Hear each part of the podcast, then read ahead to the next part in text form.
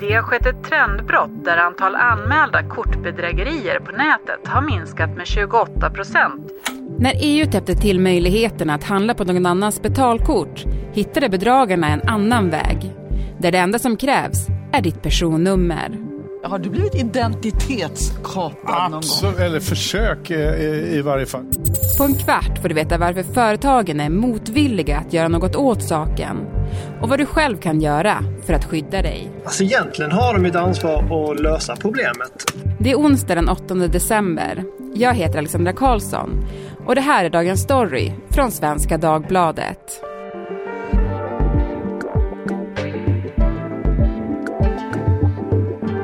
Sara Bränström, reporter på SvD Näringsliv. Du och din kollega Erik Wisterberg har gjort en kartläggning av en typ av bedrägerier som skapar jättestora problem för den som drabbas. Nämligen att man beställer varor i någon annans namn. Varför vill ni kolla på det här? Vi hade ju granskat betaltjänsterna i en annan artikelserie och då fick vi kontakt med en person som blivit utsatt för bedrägeri. Hon heter Eva Marie och hon berättade för oss hur hon plötsligt hade fått en påminnelsefaktura från Kliro. Och när hon kontaktade företaget fick hon veta att någon hade beställt varor på Nelly för tusentals kronor och använt hennes personuppgifter. Bedragaren hade använt då en egen kontokortstelefon och begärt att de här varorna skulle levereras till en Instabox och plockat ut en del av de här. Och det här väckte en fråga hos oss. Hur är det möjligt? För jag måste ju säga att jag trodde att det redan var reglerat att man var tvungen att använda till exempel BankID när man beställer saker på nätet. Men så är det alltså inte. Nej, mycket beställningar kan göras utan någon BankID. Särskilt om du gör en direktbetalning, då är det lite annorlunda. För då använder du kort och numera krävs det då en legitimering, kanske BankID. Efter att EU-regler har skärpts för kortbetalningar. Och då har det lett till att kortbedrägerierna har minskat kraftigt. Men för fakturabetalning, då finns inte det här kravet. Hösten 2019 började nya EU-regler att gälla i Sverige. De skulle skydda konsumenter vid köp online genom att kräva en starkare identifiering. Om det tidigare räckte med uppgifterna på ett betalkort för att handla, krävde de nya reglerna att man också skulle kunna identifiera sig med till exempel BankID vid ett köp.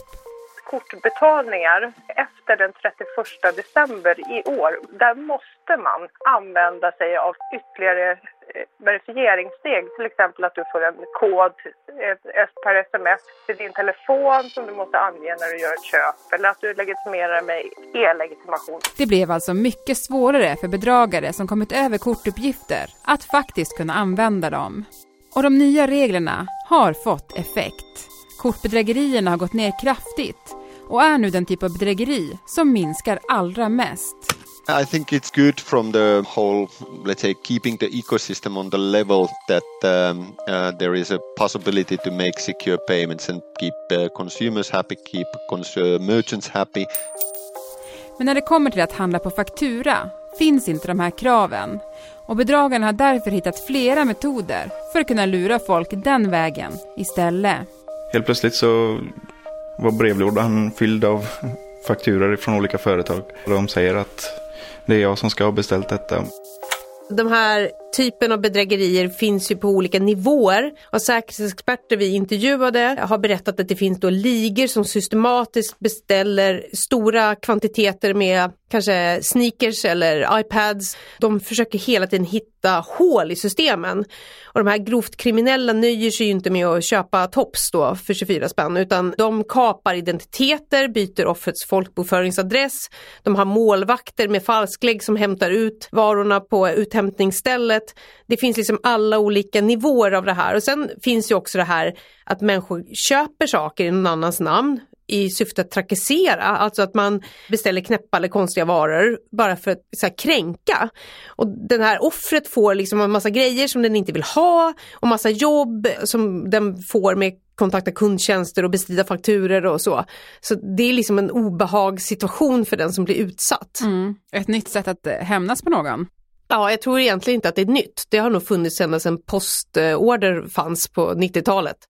Men då undrar man ju ändå, alltså varför har man från företagens eller betalbolagens sida inte tagit bort möjligheten att handla på nätet utan att identifiera sig med till exempel BankID? Det kan ju finnas flera skäl. Näthandeln vill ha en snabb och smidig köpupplevelse. Det ska vara enkelt att handla med så få klick som möjligt. Men en säkerhetsexpert jag intervjuade sa att bolagen gör det säkert i en viss gräns, men de vill inte hämma försäljningen. Men sen är det då en faktor som de också hävdar att alla inte har BankID och man vill inte liksom låsa möjligheten för den gruppen att handla. Och sen tycker inte heller bolagen att BankID är lösningen på alla problem. De säger att de själva har tillräckliga system för att hantera det här ändå. De tar in massa datapunkter när man gör köpet och i realtid avgör de om det ska gå igenom eller inte, om BankID ska krävas. Och ser köpet mysko ut så tar man BankID i vissa affärer. Så de tycker väl att de har täppt till så mycket som det behövs. Genom då att kolla på sådana där mönster, men uppenbarligen har det ju inte räckt i alla fall. Nej, exakt hur det ser ut just vid den här givna tidpunkten idag är svårt att säga eftersom det också hela tiden kontinuerligt förändras. Alltså bolagen jobbar ju med frågan.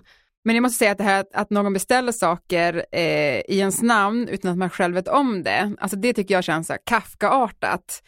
Vad säger de som har drabbats av det här?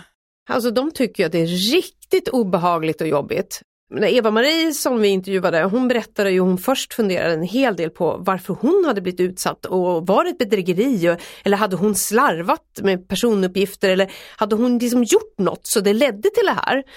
Och innan hon också kontaktade företagen så var hon ju orolig för att de inte skulle tro på henne. Här ska jag ringa och säga att jag inte har beställt allt det här på Nelly. Fast hon var inte i åldern för att handla på Nelly kanske och jag hade aldrig handlat där och aldrig beställt mer faktura. Så hon hade ju ganska mycket på sin sida.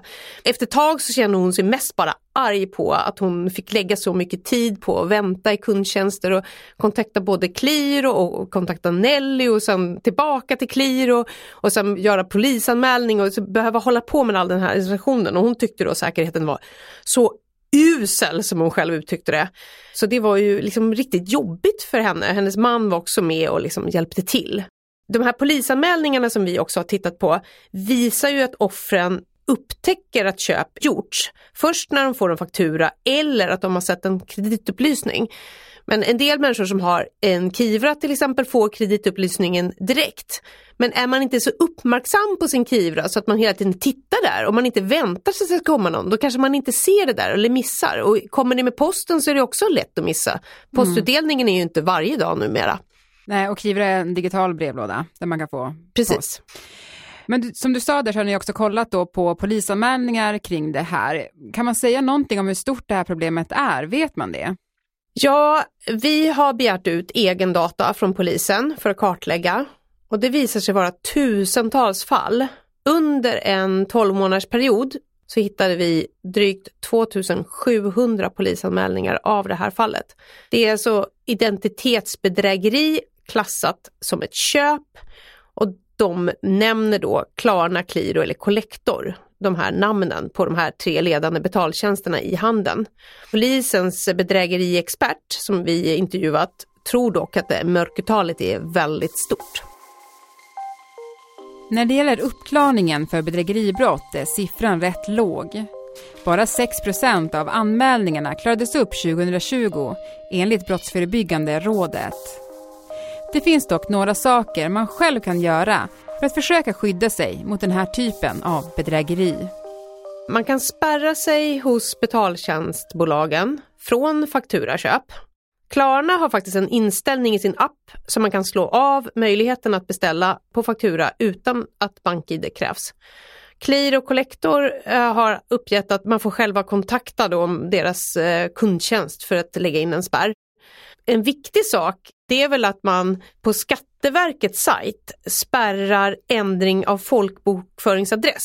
Då gör man det lite svårare för de här grovt kriminella som vill kapa hela din identitet och kanske ta lån i ditt namn eller liksom jättekrångliga saker som är ännu jobbigare än att någon beställer grejer från Nelly.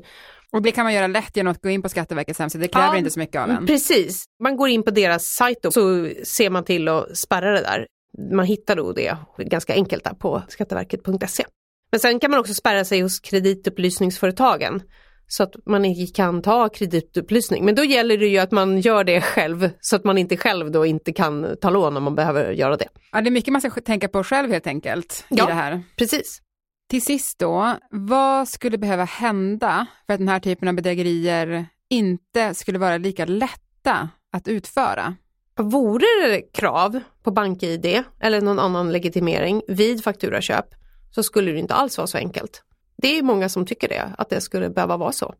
Samtidigt så säger en del säkerhetsexperter att det finns ju så mycket andra typer av bedrägerier att vara vaksam på. Nämligen att man kommer åt då privatpersoners BankID genom phishing och man får tillgång till login och tvingar människor att logga in. Så kriminella hittar hela tiden nya vägar. Men det finns att göra det lite svårare för kriminella också. Absolut. Det är ju där att man ser till att legitimera sig. Tack Sara Bränström för att du var med i Dagens Story. Tack. Och vill du höra heta diskussioner om aktuella frågor? Lyssna på Ledarredaktionen. Också det är en podd från Svenska Dagbladet. Och dagens avsnitt klipptes av Elin Hall och Marcus Blomgren. Redaktör var Teresa Stenler från Matern. Och jag heter Alexandra Karlsson.